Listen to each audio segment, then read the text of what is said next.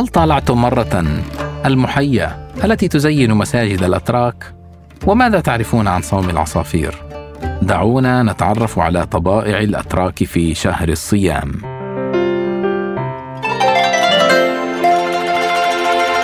تنوين بلسان عربي نتحدث في هذه الحلقة عن بلاد احتضنت الشهر الكريم واحتفت به أيما احتفاء سواء كان ذلك في طبقات سلاطينها وأعيانها أو عند عوام الناس والعباد. نتحدث عن تقاليد وعادات تأصلت طيلة أربعة قرون وانتقلت إلى محيطها العربي. يعظم الأتراك الضيف الكريم ويطلقون عليه سلطان الشهور وما أن يحل الشهر في بلاد الأتراك حتى تجوب الفرق الموسيقية بزيها العثماني التقليدي شوارع المدن الرئيسة بالطبول والتهاليل استقبالا وترحيبا. ويطلق المدفع على مرأى الناس ومسمعها في المدن الكبرى انذارا بمواعيد الإمساك والإفطار.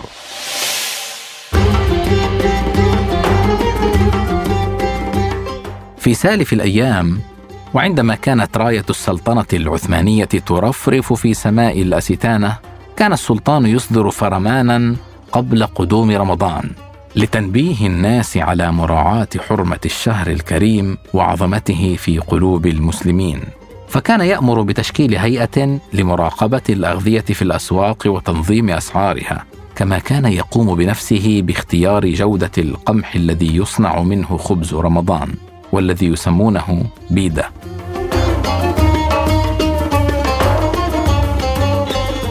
وإذا حل الشهر كذلك تسرج المساجد وتزين مآذنها بالإنارة والمصابيح ترحيبا بالشهر. وتسمى هذه الزينة الماهية أو المحيا لأنها تحيي قدوم الضيف الكريم. أما في عصرنا فتضاء بمصابيح تتضمن عبارات ترحيبية بالشهر مكتوبة بالأحرف اللاتينية بعدما غير مصطفى كمال حروف اللغة العثمانية واحتلت المحيا أو الماهية مكانة مهمه ونالت إعجاب سكان الدولة العثمانية والزوار. وكان الأجانب يتداولون الحديث فيما بينهم عنها قائلين الأتراك نجحوا بإنزال النجوم من السماء واستعمالها للكتابه بين المآذن. وهذا تقليد قديم.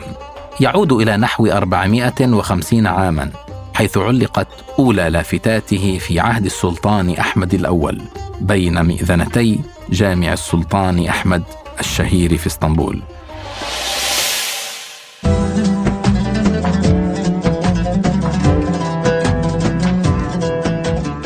يقضي الأتراك شهرهم الكريم بالتوشيح والتسبيح وينشدون ما تسمعونه في هذا المقطع.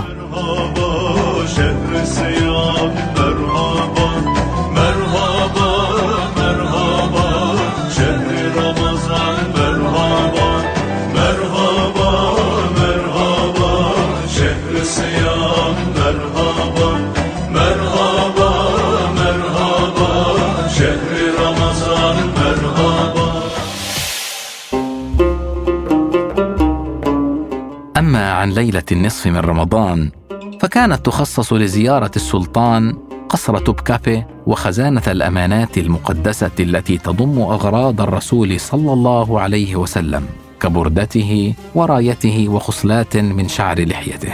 ثم يتوافد الناس بعدها لزيارة الجناح كتقليد متبع أيام حكم الخلافة العثمانية.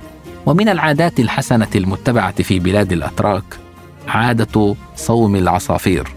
ولعلها عادة عثمانية متوارثة تربي الأطفال دون سن العاشرة على الصيام وتشجعهم على تطبيق هذه الفريضة منذ الصغر بالتدريج فتقام الموائد الجماعية وتقدم الهدايا والمكافآت تكريما لهم.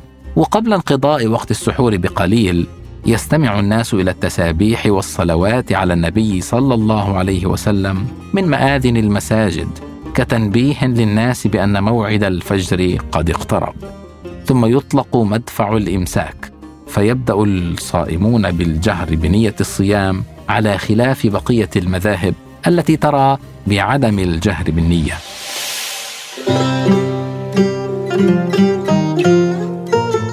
يزور المسلمون في تركيا جامع الخرقة الشريفة خلال شهر رمضان المبارك. كنوع من المحافظة على عادات وتقاليد تركيا في رمضان حيث يضم هذا المسجد عباءة الرسول صلى الله عليه وسلم التي أحضرها السلطان سليم من الحجاز إلى اسطنبول. وتأخذ هذه الزيارة طابعا مميزا لأنه لا يسمح بزيارة ورؤية الأمانة النبوية الشريفة إلا في أيام شهر رمضان ويقع المسجد في حي الفاتح باسطنبول. تأتيه الناس بزيارات جماعية تخصص لها حافلات ومواصلات من كافة مناطق البلاد.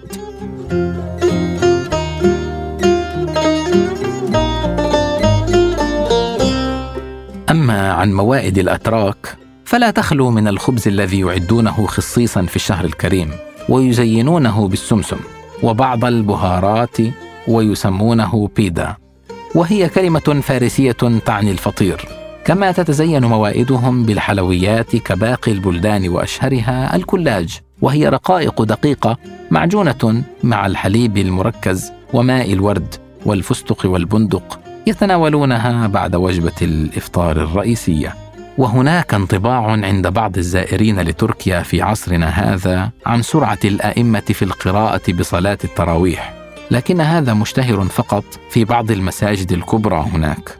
على أن تاريخ صلاة التراويح في البلدان حوى تراجم عن بعض الأئمة ومنهم الشيخ أحمد الدوري الذي ترجم له الإمام السخاوي فقال كان يصلي بالناس التراويح ويصلي معه الجم الغفير لمزيد تخفيفه ويلقبون صلاته بالمسلوقة.